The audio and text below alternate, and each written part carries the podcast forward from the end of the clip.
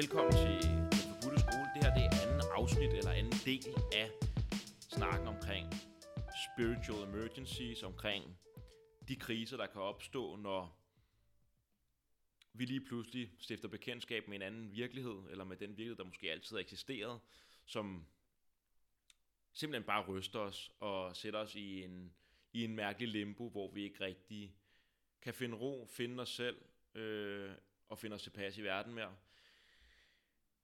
Så hvis du ikke har hørt første afsnit, så er det ret god idé at høre det først, eller første del af det her. Det er det sidste afsnit, der var på din app øhm, før det her. Og i det afsnit, der rammer vi lige, jamen, hvad, er det, hvad vil det egentlig sige at have en spirituel eller en psykospirituel krise? Hvad er sammenhængen mellem den og så de kriser, man kan have, når for eksempel øh, corona rammer, eller vi finder ud af, at altså, vi er i gang med at ødelægge øh, planeten og vores natur, og måske ødelægge vores eksistensgrundlag, i hvert fald som vi kender det i dag øh, som samfund. Og det er ligesom, hvad skal man sige, fundamentet til den podcast, I skal høre nu. I det følgende, der vil jeg fortælle om mine egne erfaringer med at have sådan en psykospirituel krise, hvordan jeg greb det an, hvorfor jeg fik det, øh, min forberedelse, min integration efterfølgende, komme med nogle tips til, hvordan du kan håndtere det selv. Intet af det her skal være i stedet for professionel hjælp. Øh, der bliver godt nok sat lidt kritisk spørgsmålstegn ved noget af psykiatrien her, men altid allierer dig med en, med en psykoterapeut, med en psykolog, der har forståelse for for det transpersonlige eller det spirituelle felt, måske med psykedeliske oplevelser, hvad det kan være. Øhm, og så skal de nok fortælle dig, hvis du har brug for mere hjælp, og at det faktisk er, fordi du sidder med en psykose. Hvis ikke, så kan det være, at de kan hjælpe dig igennem, så du kan transformere den her limbo, den her ubehagelige gråzone, du er i, at du kan transformere den til udvikling, sådan så du bliver til en version af dig selv, der faktisk kan håndtere det, du står for nu.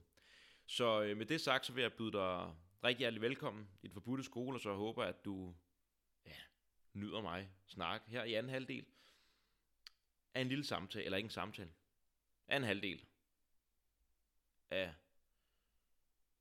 anden halvdel af min monolog. Bum, det var det, der skulle siges. Rigtig god fornøjelse. Der er seriøse tilfælde, hvor man efter en ja, det kunne være et ayahuasca retreat, ja, der ligger et rigtig, rigtig fint podcast, og det er ikke fordi, jeg skal være en skræmmekampagne nu. Der ligger et rigtig fint øh, øh, podcast, der hedder Stoffer til eftertanke. Det er fire afsnit.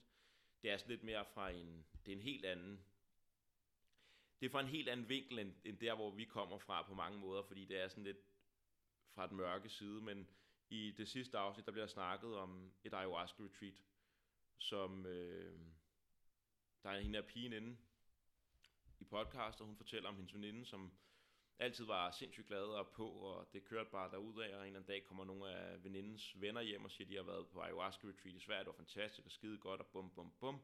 Det skal hun bare prøve, og en måned efter hun så taget til retreat i Sverige. Hun kommer hjem fra retreatet, og det første, hun siger, det var fantastisk, det var alt muligt andet, og hun virker lidt fjern, og veninden, hun synes sgu egentlig, det er lidt uhyggeligt. I starten, da hun, da hun siger, hun skal afsted, der vil hun ikke sige, at det skal hun ikke, fordi selvfølgelig, og det, hvis det er det, du har lyst til, det du har brug for, så skal du gøre det og være støttende. Men den veninde, der kommer hjem, er ikke den samme veninde. Og der går ikke længe, så er indlagt på psykiatrisk. Hun kommer ud et halvt års tid efter.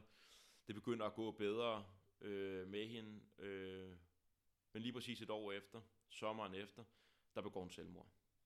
Og det er en reel historie, og det er sket, og det sker der sker jo ubehagelige ting, når man har haft de her oplevelser, man ikke kan integrere dem ordentligt. En anden ting, det er måske hele screening, øh, screening-aspektet og forberedelsen inden. Så det vil jeg ikke helt gå ind i. Men det er bare for at sige, at der kan godt komme noget, der kan godt komme noget farligt ud af det her. Jeg siger ikke, at hun ikke skulle have indlagt sig selv øh, i psykiatrien, og måske var det det rigtige her. Jeg ved ikke rigtig, hvordan det kan være det rigtige, når man har begået selvmord til gengæld, så det vil jeg gerne trække tilbage med det samme min forståelse er lidt, at hvis vi har en... Vi ved ikke, hvad hun har oplevet, da hun var i Sverige og tog ayahuasca. Men det virker som, hun oplevede noget, som hun ikke rigtig kunne forene med hendes liv, og den måde, hun har levet på, med hende selv, med hendes, op, øh, hendes, hendes, hendes verdensbillede, og den slags ting. Og det kræver virkelig arbejde og ro og, og, og, og øh, sindssygt meget kærlighed og medfølelse. Det lyder vagt, men det gør det for at integrere den her slags.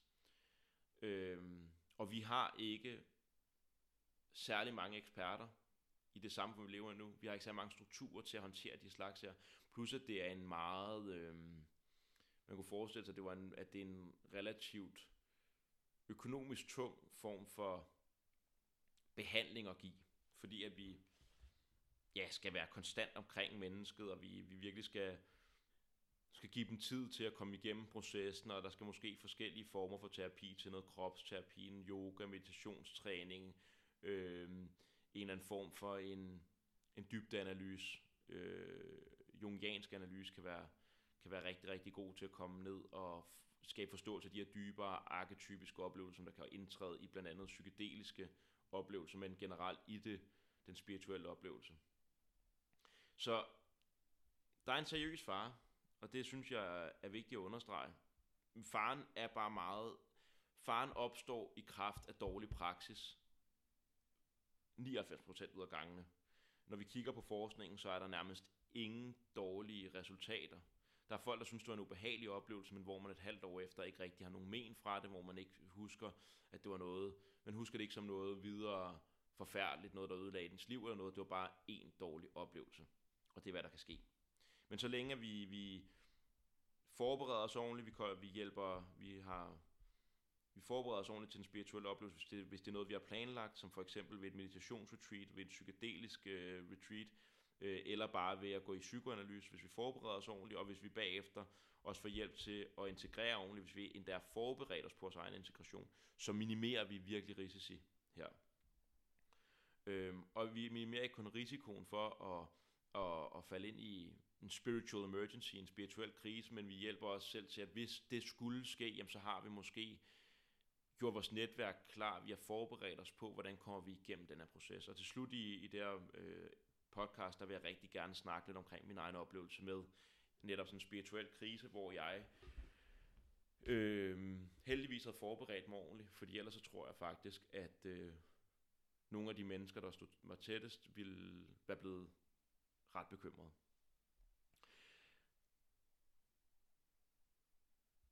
Og der er bare rigtig mange af de her ting. Altså hvis vi ikke skal snakke om psykedelika og tage meditationsretreat og lignende, der er bare rigtig, rigtig mange ting i vores samtid, som jeg også snakket om, der gør, at vi kan blive presset ud i at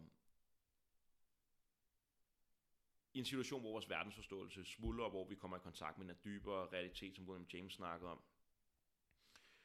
Øh, og så er spørgsmålet så, jamen, hvad fanden gør jeg, hvis jeg oplever en psykospirituel krise? Det vigtigste, ifølge øh, meget litteraturen, men også i min egen erfaring, det er at blive grounded. Øh, kom ned, prøv at gøre alt for at komme ned i virkeligheden. Få kontakt til virkeligheden, og der er forskellige måder at gøre det på. Nu, en ting, der er rigtig godt, det er at have mennesker omkring en, der har forståelse for de her oplevelser, for øh, har en eller anden form for en psykologisk forståelse, en forståelse af, hvordan at øh, et kollaps af ens verdensbillede påvirker os. Et kollaps af ens selvbillede, det kan påvirke os. Det, og, og, og det bliver gælder om at blive mødt med kærlighed, med forståelse, med kram, med fysisk kontakt.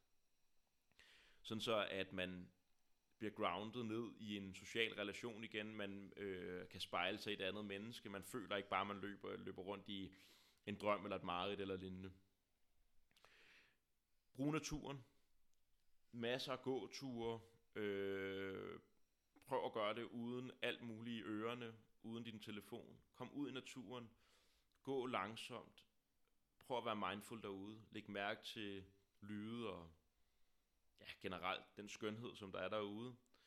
Øhm, kom ned i kroppen.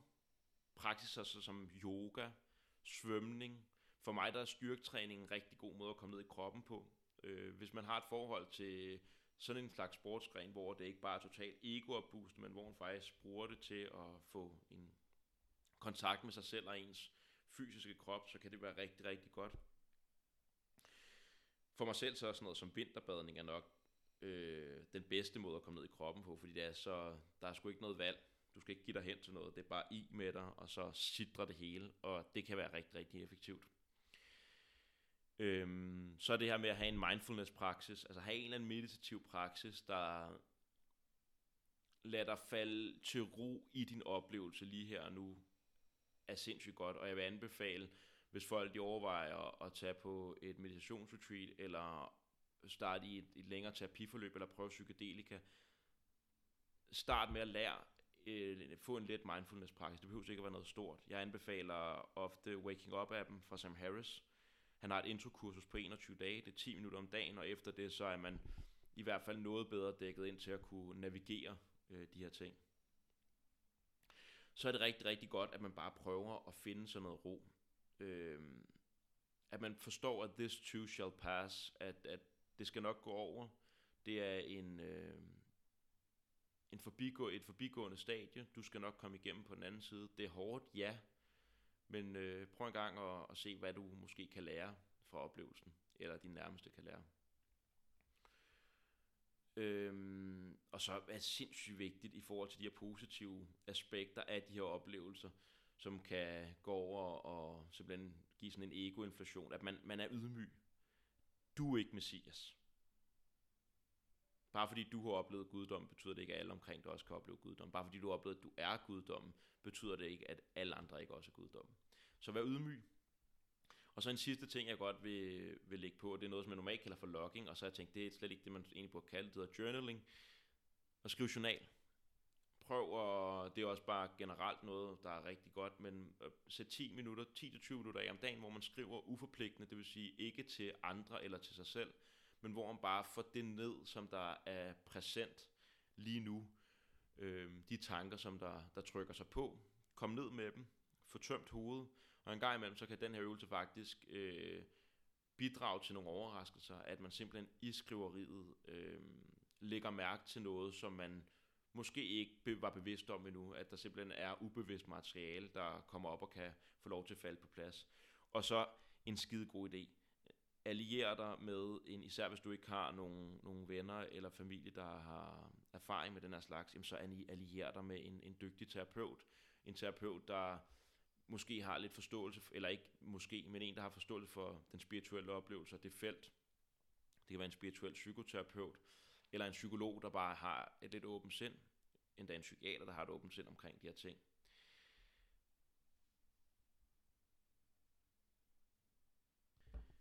Nu har vi ligesom snakket lidt omkring, altså hvad er det her spiritual emergencies, hvad er den religiøse oplevelse, den spirituelle oplevelse, og hvad, hvordan kan vi sådan koble, lave en sammenhæng til, hvordan at vi oplever kriser i, i dag, i vores samtid, mentale kriser. Og jeg kunne egentlig godt tænke mig at komme med min egen erfaring med de her spirituelle, psykospirituelle kriser, vil jeg nok øh, kalde dem. Men først så vil jeg godt lige fortælle lidt omkring, for det kan være sådan lidt en, hvad skal man kalde det? Hvor er sammenhængen egentlig med det her, og så øh, de samfundsmæssige kriser, vi står for? Og det er ikke sikkert, at der er nogen. Det, som bare, øh, som jeg synes, der er interessant, det er, at vi ser de her stigninger i generelt i vores samfund med depression og angst og mentale udfordringer. Og vi hører ret meget om, at, øh, eller det går i hvert fald under klimavalget, at øh, klimavalget, fedt ord, at øh, unge mennesker får depression og angst og alle mulige andre ting, og jeg forestiller mig lidt, at det er det samme her under corona. Og der, hvor jeg ser sammenhæng, det er, at vi, øh, vi har jo længe vidst, at der er global opvarmning. Og hvis man ikke er helt ignorant, eller bare fordi man ikke får tænkt på det, så ved vi også godt, at der kan ske globale kriser, såsom en virus. Men når vi kommer i direkte oplevelse af det, og ikke bare forstår det intellektuelt, og selv vi kan, selv, vi kan gennemgå det, som vi gennemgår nu med coronaen, og ikke komme i sådan en direkte kontakt med den virkelighed, vi står overfor. Øh, man kan stadig godt gå rundt og gå lidt i søvne, og ikke helt opfatte, hvad det egentlig er, det måske kan betyde øh, for vores samfund, eller i hvert fald se skrøbeligheden af det samfund, vi lever i, og den måde, vi lever på øh, som er en relativt reel ting at overveje. Og, og den her konfrontation med en større realitet, som jeg også snakkede om tidligere, øh, som også den spirituelle oplevelse, den religiøse oplevelse giver, den er den samme. Og integrationen af den her nye realitet er det, der kan give udfordringer. Så med det sagt, der kommer, jeg vil ligge ned i øh, beskrivelsen her, der kommer der en masse øh, links eller ikke links, øh, referencer, og også nogle enkelte links. Det kan også godt være, at jeg skulle lægge nogle, nogle links ned. Jeg ved sgu ikke lige, om det er noget, I har tænkt jer at, at kigge på. Men der kommer i hvert fald noget omkring, øh, jamen, spiritual, spiritual emergency kommer der noget om. Der kommer noget om den psykedeliske forskning, fordi det synes jeg næsten, jeg skylder jer, fordi det er også den historie, jeg kom til at høre med mig selv nu. Og øh, i stedet for bare at sige, at det er sindssygt, så synes jeg, inden man, man kommer med den slags påstand, så tjek lige noget af det forskning, der bliver lavet lige nu. Øh, og det er selvfølgelig brugen af psykedelika i terapeutisk setting. Øh, så det er ikke psykedelika alene, der giver effekten. Og så vil der ligge øh, nogle forskellige ting, som jeg synes er gode til forberedelse og integration, når man har øh, spirituelle kriser, eller psykospirituelle kriser, eller efter en psykedelisk oplevelse, eller øh, længerevarende retreats, Vipassana retreat for eksempel. Øh, sådan så I får lidt materiale, I kan bruge, og det er ikke bare en eller anden dum rukker, der øh, plapper løs. Øh, det skulle gerne være lidt mere her. Øh, og gerne have en eller anden form for en ja, en eller anden form for troværdighed, ikke? Det er det, vi går efter, sådan så vi kan hjælpe hinanden. Øhm, og så ligger jeg også lige noget omkring øh, sådan ren den religiøse oplevelse, og der ligger blandt andet en artikel, øh, som handler omkring linken mellem spiritualitet og generelt mentalt øh, velbefindende. Så psykologisk velvære, kunne vi kalde det. Men med det sagt, så vil jeg egentlig bare begynde at fortælle, hvordan at jeg har oplevet, eller stiftet bekendtskab med den her psykospirituelle krise det der, som jeg også har fortalt, det der faktisk i gang satte hele min, min søgen efter en, en dybere forbindelse, og måske en form for spiritualitet, og i hvert fald en dybere forståelse af mig selv, både psykologisk og spirituelt, det var faktisk en, en krise, men det er ikke den, jeg vil fortælle om. Den, jeg vil fortælle om, det er en krise, som jeg øh, gennemgik efter en ayahuasca-oplevelse. I vinters, der deltog jeg, deltog jeg i mit tredje ayahuasca, øh, min tredje ayahuasca-ceremoni.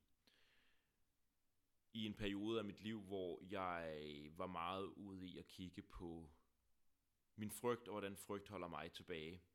Og den holder mig tilbage socialt, men også bare i sådan en social, eller hvad hedder det, over for mig selv.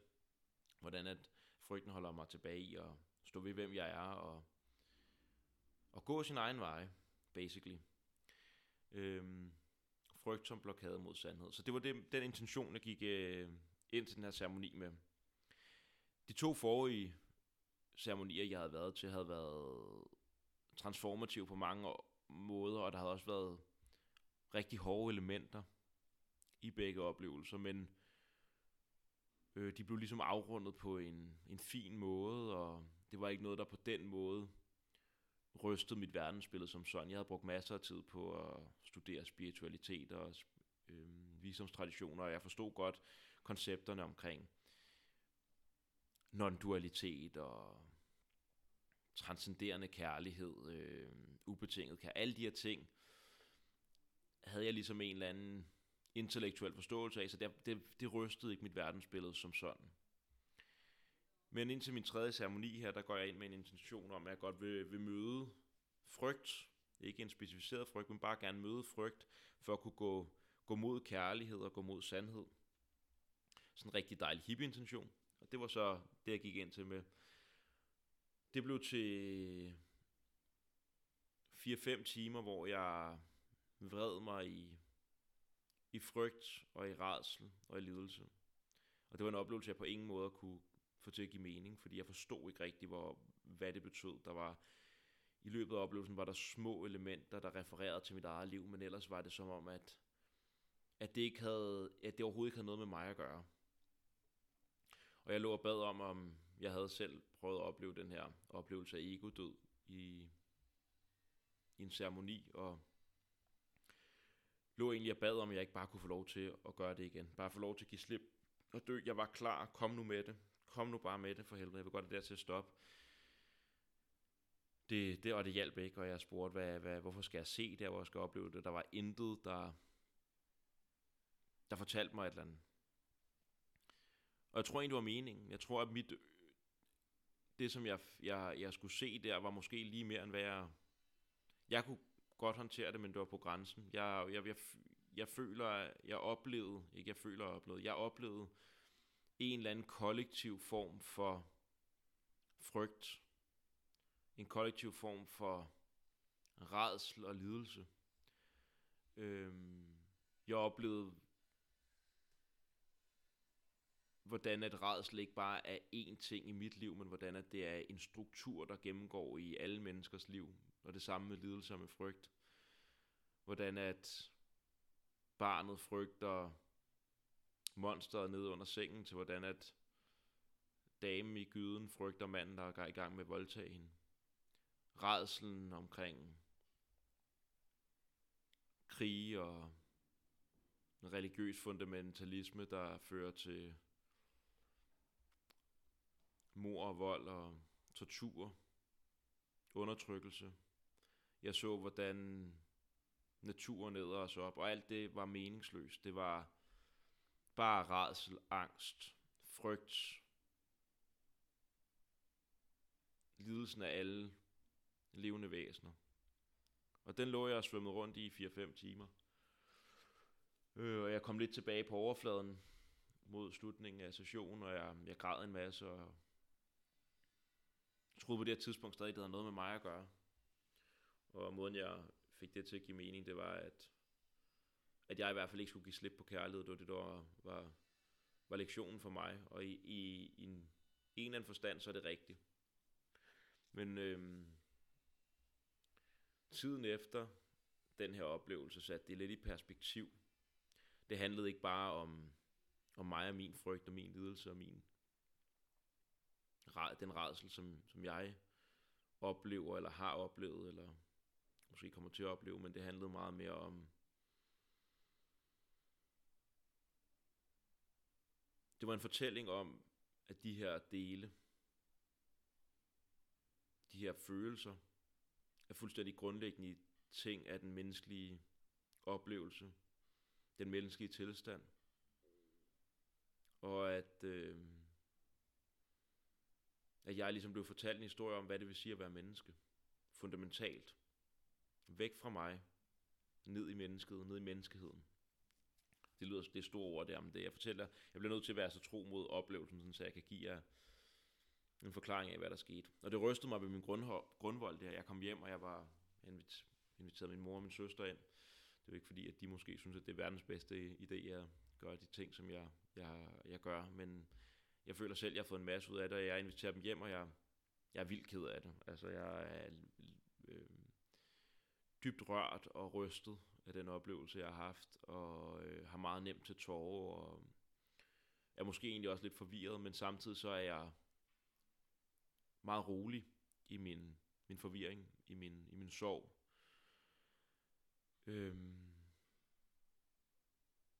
Hvilket helt sikkert har noget at gøre med, at jeg har brugt så lang tid på at studere emnet inden, og jeg har, en, har nogle sunde praksiser, som hjælper mig med at ground mig selv i min hverdag. Meditation, vinterbadning, træning. Og jeg har nogle venner, og blandt andet også min mor og min søster, som i stedet for at dømme, at jeg nu var i en skrøbelig tilstand, i en forfatning, som måske ikke ser særlig god ud for at set udefra, når man lige har gjort sådan noget. Så var de støttende, det var med kærlighed, det var med kram, øh, og de havde tillid til, at fordi som jeg selv sagde til dem, jeg er vildt ked af det, men der er ikke noget, det er godt, det er godt, der er noget her, jeg skal lære, og det skal, det skal integreres. Jeg var meget rolig i, at nu var det sådan her, det var. Jeg vidste ikke, hvor lang tid det kom til at tage, men det kom til at tage, jeg tror, en måned til halvanden, hvor jeg havde meget nemt til tårer, hvor jeg var dybt forbundet til verdens lidelse i mig selv. Øhm, og på intet tidspunkt vendte jeg det ryggen. Øhm, jeg talte med mine venner, Jannik, som I har mødt på en af podcastene, talte jeg rigtig meget med, og jeg brugte meget tid på min praksis, og jeg blev meget, meget det var hver dag, der blev vinterbadet minimum en gang, og det var lange meditationssessioner. Der blev læst en masse. På det tidspunkt var jeg i gang med, med Jung. Øh, og det gav mig en god en forståelse af, at jeg nok har set nogle nærmest arketypiske strukturer, noget lidelse, et eller andet, en kollektiv ubevidsthed. Men alle de her koncepter om det rigtige eller ej, det er noget, der er med til at ground dig og, få, og, og, og skabe en forståelse, så du igen kan komme ned og integrere dig selv i din hverdag. Og det kom, det skete langsomt efter den der måned til landen, og på intet tidspunkt var jeg nervøs, og det sagde jeg også hver gang jeg snakkede med, med familie og venner, øh, at det, det var en god ting. Jeg så det som en god ting, for det var en del af den udvikling, jeg skulle igennem. Jeg, jeg vidste godt, at, at selvfølgelig skulle jeg være ked af det og rystet efter den oplevelse, jeg havde haft. Selvfølgelig tog det tid at lande. Men det ville også kun få lov til at lande, hvis jeg gav det den opmærksomhed, den tid og den tillid til mig selv, som jeg havde brug for. Øhm, til at integrere den her oplevelse. Så det gjorde jeg, og jeg kom ud over på den anden side. Øh, og i dag der har det bare givet mig en, en ny forståelse af, hvor forbundet vi egentlig er. Ikke kun i kærlighed, men også i lidelsen. At, at, at de ting, som vi oplever, der er, vi oplever hver vores liv, men under det er der nogle, nogle fælles menneskelige strukturer, nogle fælles menneskelige elementer af vores liv, og øh, min oplevelse af, oplevelse af redsel er en ting, men den kollektive oplevelse af redsel er ubeskrivelig meget større, meget mere voldsom, og det er